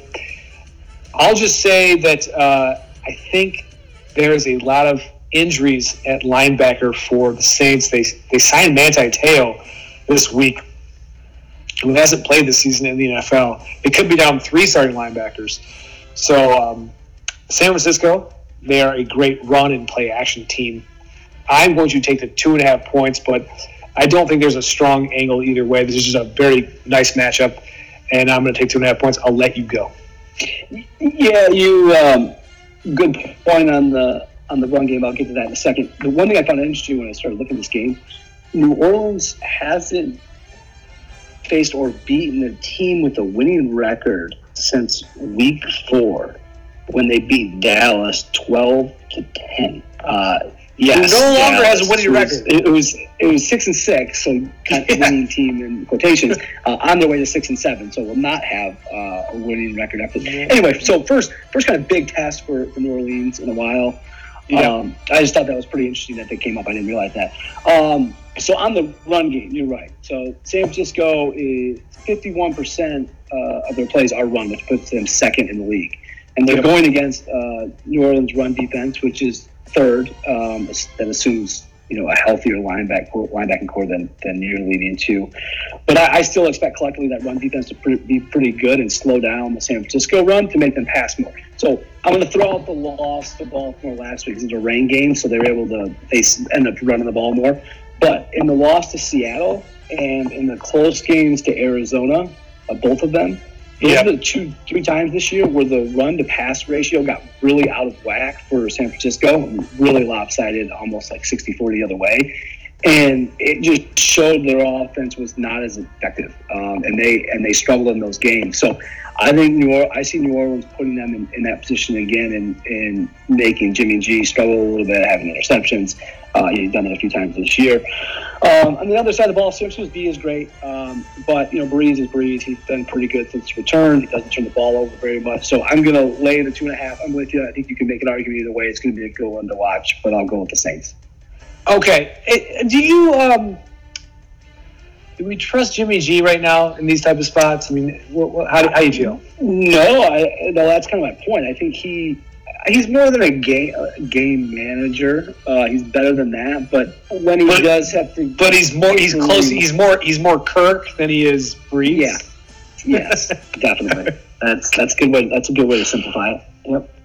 I know. I I'm, I'm asking the question because I I I I question it. I don't know. Like I, I that Seattle game was kind of eye opening to me, and I think a good team, especially like like a New Orleans team, I do wonder like, am I going to watch this game? And in the second quarter and go, they're just in trouble because they're going after this dude super hard and that's their game plan. And he isn't ready for that. So uh, yeah, it, it, it'll be interesting. I, I'm, Dallas is unraveling right before our eyes. Just a drop pass where the defensive player just chucks some water at someone appeared. I mean, they are unraveling. Oh man, there's there's gonna be Oh, nothing man. better. There's gonna be nothing better than a Jerry Jones post game Uh, this is more interesting than the than the picks we have coming up. Some of these games suck. It is fourth and four with two minutes to go in the third. Uh, or sorry, two minutes. Yeah, two minutes to go in the third, and they're down twenty four seven. They're at midfield. Garrett is going to wait for it. wait for it. Wait, and they have to go for it. They have to go for it at midfield in Chicago on fourth and four in the third quarter because they're down by three possessions. They got That's embarrassing. That they have to do it. It's the right move, but it's embarrassing to say a lot. They got it because they're a great team. All right. Um, And Dak, and they got it. Good for them. Okay, keep it moving. Wow, we are only uh, well. Okay, that's where all right. Happened? it's all good. Let's get to the, the game that everyone's been waiting for an AFC East battle for dead last. Showdown. For dead last in the AFC East, we have the Miami Dolphins pulled the big upset last week, three and nine, going to the Meadowlands take on the Jets at four and eight. Uh, the Jets are minus five and a half here. I'll let you kind of take this one. Yeah, well, what what you're missing here, the bigger um, bigger impact of this game is if the Dolphins win, they would bring the all-time series to 54, 54 in one. That includes playoff games between the Jets and Miami. That's a lot of pressure for a team. Um, I don't think the Finns can um, play with that kind of pressure, so I'm going with the Jets minus five and a half. Too much pressure to get the all-time series to even up. That wasn't funny. That wasn't funny at all. I mean, it's ridiculous. There's nothing to talk about in this game. I'm pissed No. at the Jets playoff hope that Darnold promised me went down last week, but I'm still taking the Jets minus five and a half.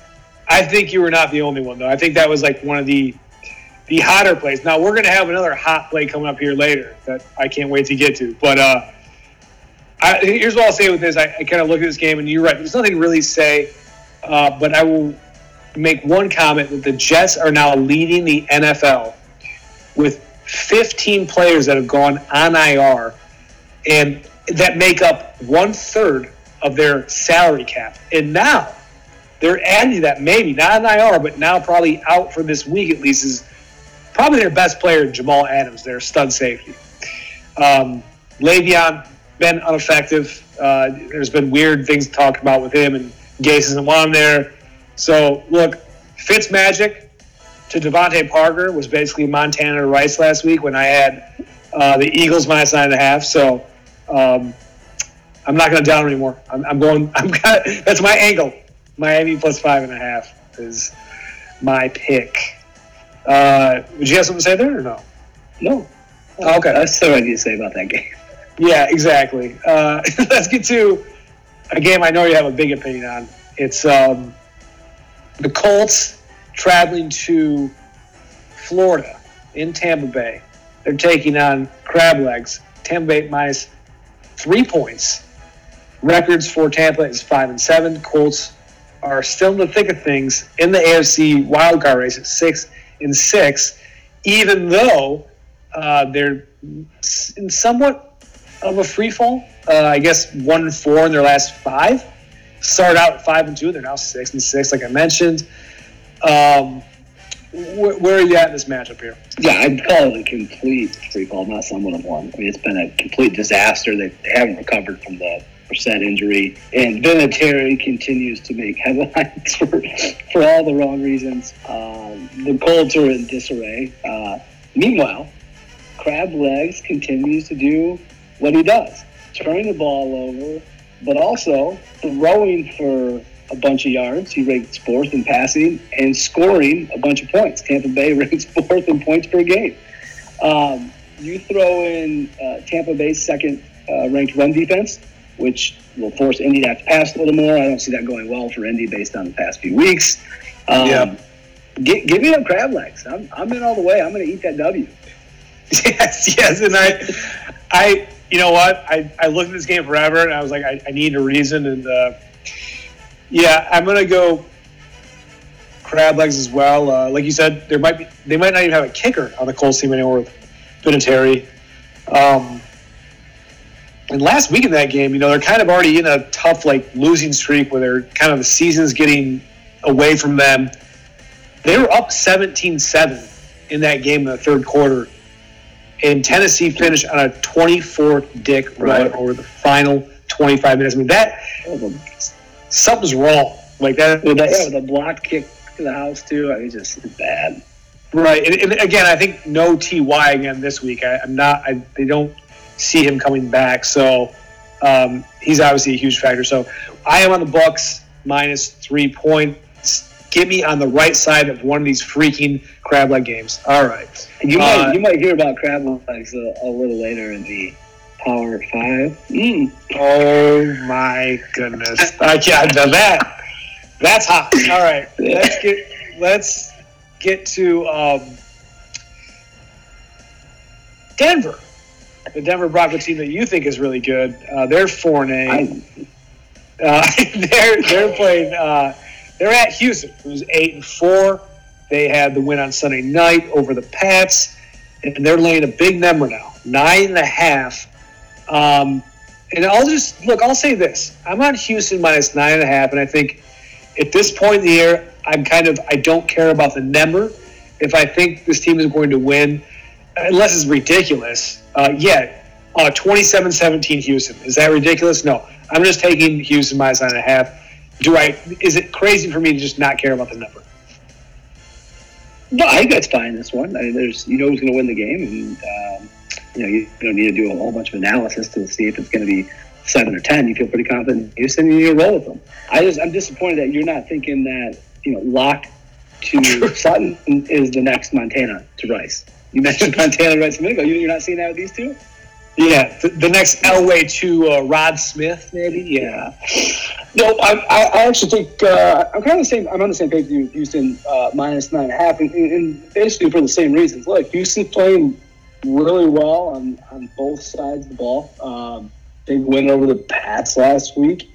Um, they're pretty balanced on offense uh, as far as you know, kind of run the pass ratio and success on both sides of it, and so that'll you know offset you know, what Denver is good at statistically is, is pass D, so that'll offset some of that. And um, I think Houston's um, ramping up in the in the right direction. Uh, I think 27-17 seems pretty reasonable. Houston minus nine and a half. All right. Deshaun or Brady? Uh, it's Brady. Don't ask dumb questions. okay. All right. All right. All right. Uh, speaking It's of- Brady. It's Brady until Brady tells you it's not Brady. Just be very clear on that. I like how all these people have earned the right to like say when they're done. All right. Anyway, I'm not going to go. I'm not going to expand on that comment. But uh, all right. Speaking of not not being Hey, no, able to- what, what do you what do you mean? What do you mean by that? Yes, he gets to say when they're done. No, I, there's other people that we talked about in the past where it's like, well, he gets to, like, I'll just say, like, you know, Dantonio, it's like, well, he gets to decide. And Well, like, no, the difference is this: the Patriots are still ten and two. Like, what is he I doing know, wrong? He I know. wrong. I, look, I, I, I, I know, I know. It's just, it, it's enough. No. It's enough. All right. Um, Harbaugh or, all right, never mind. Um, speaking of favorites that I can't really talk Trubisky throwing into four people, carving, carving. God. Sorry, keep going. No, you're, you're fine. I, I already made a mistake. I was saying speaking of favorites. Speaking of underdogs, I can't talk myself into. Uh, we have the last 1 p.m. game. It is the Lions at 3 and 1 at Minnesota. Uh, at 8 and 4, Minnesota's minus 13. And I think my Vikings narrative is back, all caps.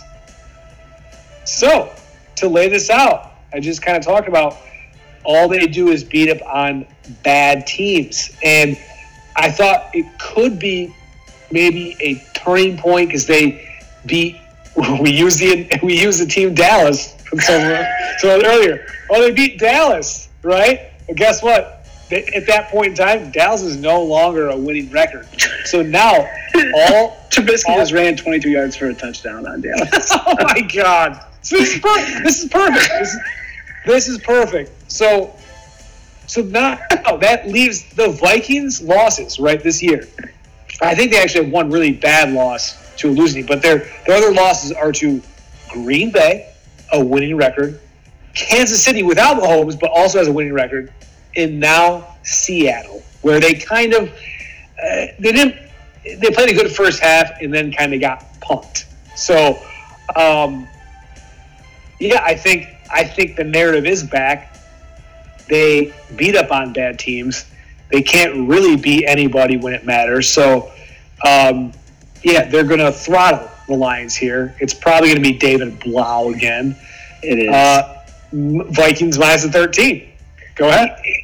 Yeah, and back to that Seattle game with, with that was like Cousins. Like he played, he played okay, right? It wasn't it wasn't a right. bad Cousins game. He wasn't right. terrible, and, and, that's the same thing that like CDS would do in a game like that. Check down staff for people that don't know like he would just play okay, but it never does enough to like win a game like that. When when you need him to do something special against a against a team to make a statement, he doesn't get it done. So same thing with Cousins last week. It wasn't terrible, but it was just it's just Cousins being Cousins. Anyway, does does yeah. just enough to, to lose.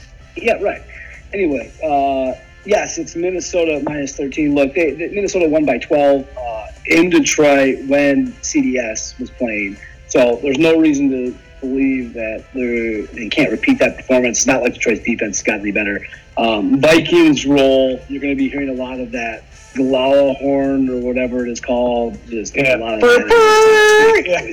yeah, yeah, yeah. Just so much, so much of it. Minnesota minus thirteen. Yeah, yeah. All right. Let's get out of the one o'clocks and head to the afternoon. 4 p.m. We start out here uh, with a real barn burner in Jacksonville. The four and eight Chargers headed to the four and eight Jacksonville Jaguars. Chargers minus three. What a vintage Charger performance that was last week at Denver. It's um, every week.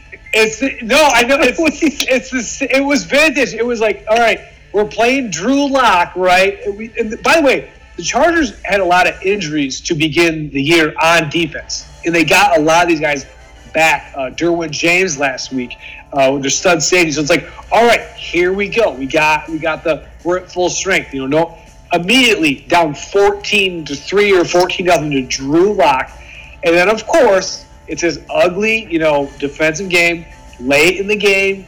Uh, they, they, they make this, you know, fake. It, they, Phil Rivers might him and Stafford are, are mirror images. Uh, this fake comeback where they tie it up and get this ridiculous fourth down after they had like three or two full starts on fourth down. Um, it, it, was so crazy. Yeah. Anyway, any, anyway, tie it up, right? Okay, we're back. We're headed to overtime, and then just the most asinine passer. It wasn't a bad call. It was a ridiculous play by this guy. Just made a terrible, terrible play. Uh, pass interference. Drew Lock just throws it out. You know, you can tell what they're doing, and they get the call, hit the field goal, game time. Unbelievable. Good night. Unbelievable. It's it was vintage Chargers football. Yeah. So uh, it, it, really, it, it, really was. And then you know, meanwhile, I think I think you know we saw the Jags. I think they pretty much quit uh, against Crab Legs. They got down like I don't know 20, 25 to three. It was some ridiculous score uh, after that whole Tom Coughlin routine coming out and talking about we need you guys and all this. It, it was just it was bad. And they they also um, next question for you, Doctor, is uh, is Gardner back or is he back? He this week he's back. Okay, back. I'm I'm riding I'm riding Minshew back. Look, they're on a four-game losing streak, and, and part of that was because they were trying to work McFoles back in. Uh, you know, Minshew was pretty good um, when he was, you know, when he was the guy there. It was 14 TDs, only five picks. It's pretty good numbers. Yeah, still got Fournette, is seventh in the league in rush yards, despite the kind of last four weeks, which has been tough with them working Foles back in. And Minshew DJ Shark has a has a great ring to it. So. Um, and I just look. I think the Chargers are going to find another way to lose this week. We're going to be laughing about another way they find to lose. It'll be, um, you know, it'll be good stuff. I mean, Rivers is still really turnover prone, 15 picks, second most to our boy Crab Legs. So I see some value here in, in Jacksonville. Actually, you can believe that money line play with the Jags. Sure. Okay. Uh, plus points, Bob, because they're plus points. Yeah, thank you, thank you for that. Yeah. Uh, I do. Uh, it does make you wonder, kind of from a coaching standpoint. I know there's a business side of this stuff where like they invested this all this money in Foles, and they kind of got to figure out what they got with him and you know what they want to do. But it after how he looked in like his little stretch of play, it's like, did you guys really need to go back to him? Like, like they were at least they were they were very competitive and you know they were in the mix still with Minshew. I, it was just weird. So yeah, it looks like. Uh, yeah, I, I agree that uh, it's definitely the right move to go back then, which I'm glad I did. Uh, but that said, I don't know if you can hear what I'm hearing in the background right now, but there's all kinds of weird music going on outside. Oh, just, there's some weird carol carolers or something. I, I it's a disaster over here. Oh my god! All right, so what a night for you, Bob. This is a great night. I know. I, am I'm, I'm really in, I'm really uh, in the in the spirit of the season. So, um, oh my god. I all right. Um, the Chargers. I'm taking minus the three points. I think this is a classic uh, late season meaningless win for them, and uh, this music in the background is killing me. So. Let's so, go so to Bob. Yeah, let's go to the next game. I'm going to kick this off here. Tennessee at Oakland. Tennessee oh yeah, kick it off. Two and a half. Look, are your Raiders still getting to seven? They got Tennessee this week. Then they got Jacksonville, the Chargers, and Denver. And you may say those were locks, but after watching the last two weeks, are you are you sure? Yeah. Oh yeah. I I, I think that that's okay. a pretty still a pretty soft schedule. What do you agree? Uh, I I consider the Jets to be soft. It didn't go too well there. It's very soft. I'm, uh, I'm saying they're just they look like shit. I so they were at home for like a month and they had to go on the road a couple times and we brought the Kansas City. Hey, listen, we brought the Kansas City uh, car and Kansas City sets last week and it just played out to a T. I mean, I, I don't know where it is, but this dude cannot play there. He plays terrible there. Uh, plays bad in the cold weather and that's why they're at home this week back in Oakland. You know, where uh, like I was talking about last week, the Jets were one of those like that was the hot team, that was the hot pick, and there might be no higher team, you know, outside of you know the, the best teams like the Ravens than the Titans right now. Um, so five, five of the last six, three in a row averaging 29.7 points per game in, oh, from week 7 to week 13, second in the NFL, only to the Ravens. Okay, so question for you. Right now, Pittsburgh for the playoff wild card tiebreaker, which obviously Buffalo is, I think, pretty much locked in in the AFC to fifth. I think we can agree on that. So the next one would be the seven and five Titans and the seven and five Steelers. Pittsburgh has the tiebreaker right now, which is the best win percentage in conference game. Pittsburgh is six and three, Tennessee five and four, so still very close. The final schedules for these two teams with Tennessee, they are at Oakland this week.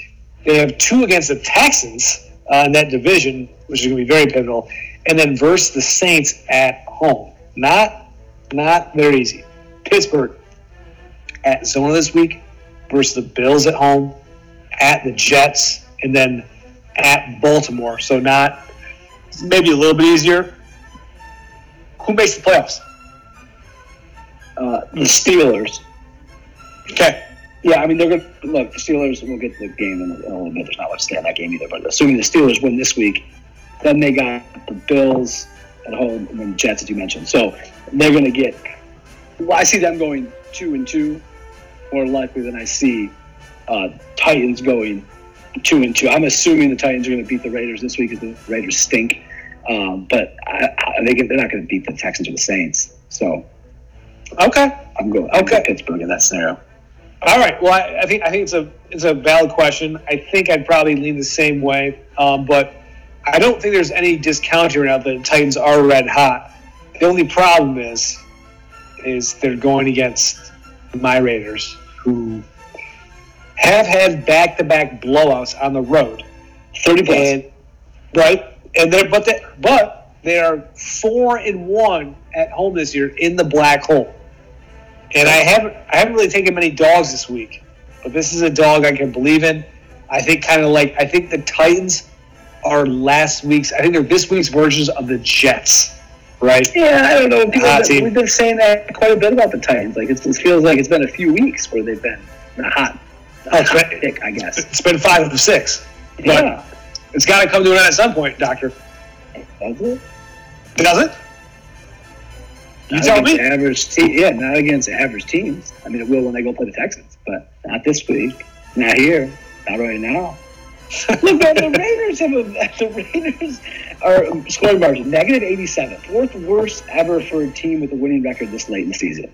I mean, they're they're a disaster. You sent me a text. That, I sent you a text message. What about your Raiders at halftime of the Jets game? And you said they're fine. And they have, a- the Raiders are fine. They're not fine, and they're not going to get fine this week.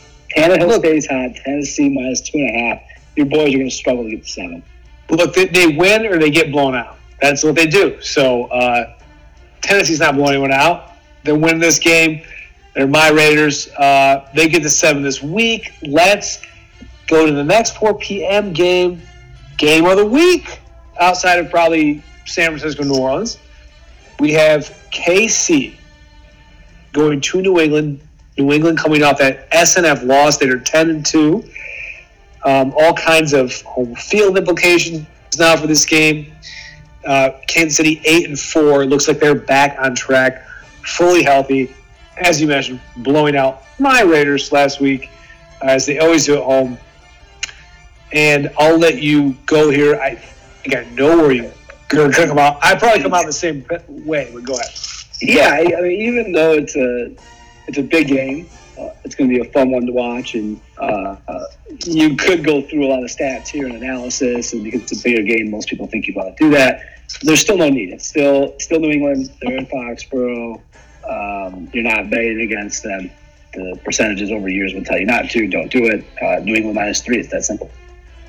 Yeah, and I think what I talked about last week, kind of the setup was look. I think the Patriots they're they're, due to they're going to lose at one point, right? They're, they've been starting a little bit. Uh, I don't think it. Yeah, are you kind of like taking a, a cute guess as to when it's going to be? Sure, I think that's fair, but um, they got that out of their system, and that's what they needed. And I think they're gonna you're gonna see this shift this you know power run game like you saw last year in in December in the cold weather outside, especially against this weaker Kansas City defense that uh, is flawed in that way. So I think it's the perfect setup for the Pats. They're not going to lose twice in a row. I'm definitely on the Pats minus three. We're in agreement, and also I think this Pats secondary, uh, they can at least uh, not take away anything, but they can somewhat slow down the attack that the Chiefs have um, because that, they don't really run the ball that much. They really this is a big pass heavy offense with Mahomes. So um, I like New England here as well, minus three. Uh, we're in agreement, and let's get to the desert. It's, it's it's the last 4 p.m. game, and we have Pittsburgh, the team we mentioned, competing for the last AFC wildcard spot. They're at seven and five. Took down the Browns last week in a little revenge game, and they're going to the Cardinals in the desert, who is three eight and one. Pittsburgh minus two and a half. Doctor, how you feeling about Duck Hodges and Benny Snell? Yeah, I, I want to. You know, we love the desert, and we love to talk about teams going out there and just having it not go their way, and somehow just, always seem to struggle out there. But I don't see that with Pitt this week. Uh, they're fighting for a playoff spot. They they have been since their rough start, and, and every week um, they seem to just keep showing up, and they've won five of their last six. Um, you know, some against weaker talent, but some against some you know mediocre talent where you might put. This is a weaker te- This is a weaker team. yeah, like the, the, the, maybe the higher part of the weaker tier. Um, but I I see them going out there and continuing the, the playoff push. So I'm, I'm, I'm Steelers minus two and a half.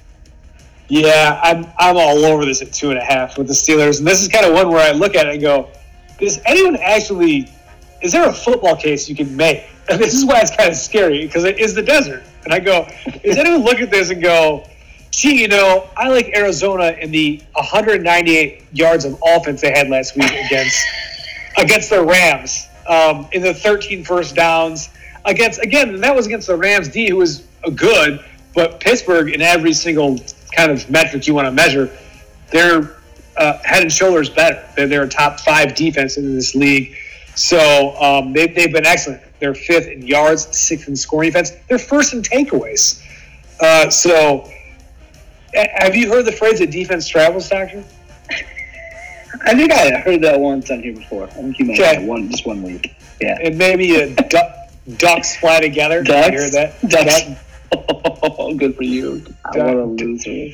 Is total loser. Uh, so yeah, like I, I think it's scary that it's too like like I really do. I, I, I like it too much. So, but I, I, I have no other choice. I'm going. To, I'm going Pittsburgh minus two and a half to uh, get it done there. So let's head to SNF, and we have uh, the Kings of Late Night. We talked about this last week. Again in prime time, Seattle Seahawks traveling to the LA. I think they're Lambs, but I guess we're to go um, call them the Rams right now. It's a pick, Doctor. Does this? What What do you make of this? It, it is interesting that it's that it's only a pick. You might have thought, um, you know, based on everything that's happened this year, that Seattle would, would be favorites. The line's a uh, a little different than what I expected. I'm not going to let it influence my my pick here. Um, you know, look, the the Rams came through for me last week. I, I, said they were in a desperation moment. They were. They they came through in a big way. Um, and it looks like they may have turned a corner, but unfortunately for them, they run into Petey and Russ in a primetime stage, um, and we know how they how they operate on that stage. They took down Minnesota last week. Um, yeah. Since yep. 2010, letting all the numbers, I think I said them a couple weeks ago, but uh, they're 29, 5, and 1 under PD in primetime games. Now, do you know where, uh, you know, do, you, do you have any idea why they're so good in primetime games? Uh, Petey. I, I, because of Russell Wilson, I, I don't know. well, could, you might say that just because they're better than their teams, but Petey would attribute it to this when they were uh, when he was at USC. Um, oh, oh they were going goodness. to play Notre Dame. They were going to play Notre Dame for the first time, and he said he's, he's quoted this like in a number of stories. I think in his book and all over the place. He bought into the hype. He talked the game up and the rivalry and the history. They went down to the grotto, and they ended up getting just crushed. And he said, "Oh, I, I, did hear. I did hear this. I did hear this." Yeah, and he said it was such a misuse of time and energy and focus that from that point forward, he was going to hammer to all of his teams. Um, you know, every game is the same game, and, and every week is the same week. Uh, and above and beyond that, he also has broadened it out to I want to be consistent year after year uh, and competing for championships. He talks about it's great to win one, but he'd you know rather be consistent and compete over ten than like win one and suffer five years. Anyway, it's philosophy. I, I think it's it's obviously statistically it's proven out. Um, I love Petey. I'm buying into it, and I'm buying into uh, Seattle at a pick here. Yeah, I, I don't. I, I have picked against Seattle at every pivotal moment. I think this season. It, it's mostly because I. It, really is outside of a sound running game and Russell Wilson. There isn't a lot there. Um, I, I, I, I mean, I don't want to take anything away from like you know Tyler Lockett and I think DK Metcalf has been a nice find uh, as the their rookie receiver. out of uh, Ole Miss there. But I, I just I don't know. I I look at the roster and go just like I don't know. Is this is this like a really like Oh, Lockett. Lockett didn't have a catch last week in the game, and I know that Yeah. because nobody nobody cares. But I was up 0.5 in the fantasy game playing against Lockett, and he didn't make a catch, so I won. But uh, anyway, my point is, you know, they may not have a lot of big names lot there, but they find ways to to continue no to show up. I, I. I know I don't but I think I figured it out though. I figured it out. Oh, because this this is what really this can alter the complexion of any team regardless of the talent level. Their turnover differential is plus 10 they're tied for fourth in takeaways. That battle in general that turnover battle can it can alter games in a drastic way uh, and it can alter certainly over the course of seasons it can alter team's you know are how good are they? Uh, they're they're 10 and 2 and so i kind of look at it and go hey is this going to be a team that is 13 and 2 headed in their last game against san francisco? What is likely going to be for the division maybe home field in the nfc playoffs and it's kind of like the law of averages I used with the Patriots last week. I'm kind of not using it with Baltimore a little bit this week. I have to think at some point they're just going to drop one. They've, they've been in so many close games. I wouldn't say last week was one of them, but they've been in so many either or games. I'm going to like, eventually they're just going to drop one of these. They, they have to. And I think with the division rival, uh, with, the, with the Lambs, earlier in the season, they played on TNF. It was a one point game. And that offense put up uh, the Lambs, that is. They were still the Lambs a little bit, put up almost 500 yards against them uh, in that game in the rainforest. So um, I can't believe I'm doing it again. I don't know why, because I lose every time. I am picking uh, the Rams here. I knew there was a reason why you called them the Rams this week and not the Lambs. I knew why, that's why you were doing that because you were going to take them. Right, I am picking uh, the Lambs uh, uh, to, to get this done here, uh, but I, I still don't like their long term outlook. So, um, yeah, it kind, kind of a, but it's a. I think overall, I you probably agree. Nice Sunday night game. Yeah, absolutely. And It's- equally, the, the Monday night game is just going to be a fabulous one. yeah, let's get to a not so great. great um, okay, Monday Night Football, Philly minus nine and a half against the Giants. NFC East battle. Eli is back. All caps or no? Yes. Oh hell yeah, he's back. Do you know? Do you know when Eli's last NFL win was, Bob? I, I no, I don't. It'll be one year ago to the date on Monday. Was it Last against? I think it was against I think it was against Washington or something like that. So on December 9th, 2018 was his last win. He'll be playing December 9th. He's going to get another one. Oh, It's that's We got a great opportunity here, Bob, to, to ride Eli for one magic turn back the clock Monday night game. And he's got this could be the first game where Tate, Ingram, Shepard, and your boy Saquon are all in the lineup. What a moment it could be for the Giants. I'm taking Eli. I'm taking that crew plus nine and a half, especially because Philadelphia's an absolute embarrassment for letting Fitzmagic carve them at 365 and three last week. Oh, you're really? Oh, you're doing it. All I'm right. doing it. I'm Uh, doing you're it. doing. You're doing it. All right. All right. Uh, look, um, this is kind of one of those things where I said I don't care about the number right now. If I think a team's going to win, I'm just gonna. If it's not a ridiculous number like you know 17, I'm just gonna do it. So I'm on Philly, and I. I but I, either way, you know, the last time we saw Eli, and like towards the end there, you could tell this they have this like QB PTSD where they don't want to take hits anymore. And literally, when they feel the pressure coming, they because they don't have any mobility anymore, they just kind of tuck the ball down, like go down, and wait to get hit. So I'm asking you, um, over under for Eli Turtles in this game? Three a half. Yeah, F- go ahead. Five, Oh. five and a half. Oh, I was gonna. Th- so I'll go. I'll go under that. But uh, if you would have given me three and a half, definitely over. Uh, so I'm gonna go with four or five. If you want to get exact. All right. No, I, I can't. I can't. I mean, like it's like you know when, when uh, like Flacco. I don't think he really even turn a lot, but like you could tell he's one of those guys like he can't move anymore. So as soon as the first look is gone, it's it's over. It's just it, it's over. So yeah, I'm, I'm, very excited to see that on Monday night. Where I think, I mean, I, I think they're gonna just destroy this guy. So. Um, all right, that's it. You are on the Giants plus nine and a half. Good for you. I'm on Philly minus nine and a half. That brings us to um, the power or fade five, whichever you would like to refer to it as. Uh, I'm going to get out there first. And again, all all I want to do, can I? All I want to do is go three and two. That's it. That, that's it. I gotta admit, this is extremely hard for me this week. all right, well, there's, there's just a there's a lot of favorites. So, um, all right, I'm starting out Buffalo plus five and a half. Okay. Vikings minus thirteen. Houston minus nine and a half. Pitt minus two and a half, and the Patriots minus three.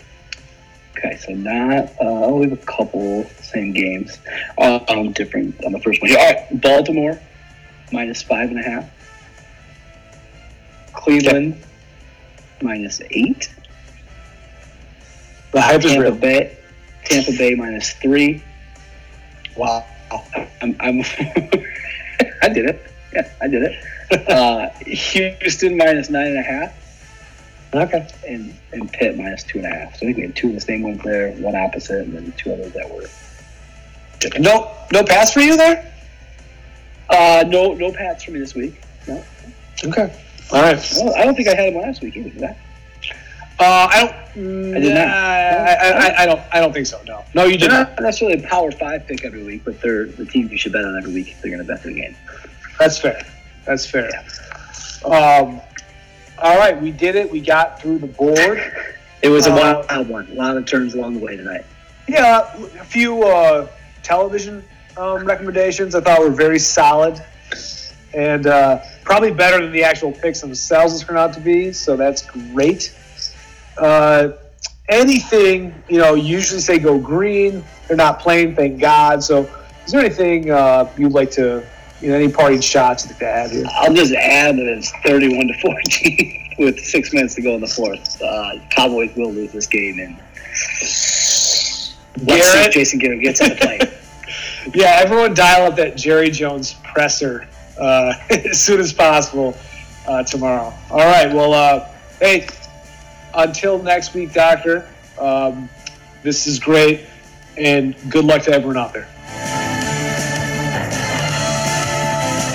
Yeah, get that Oregon on the money line there.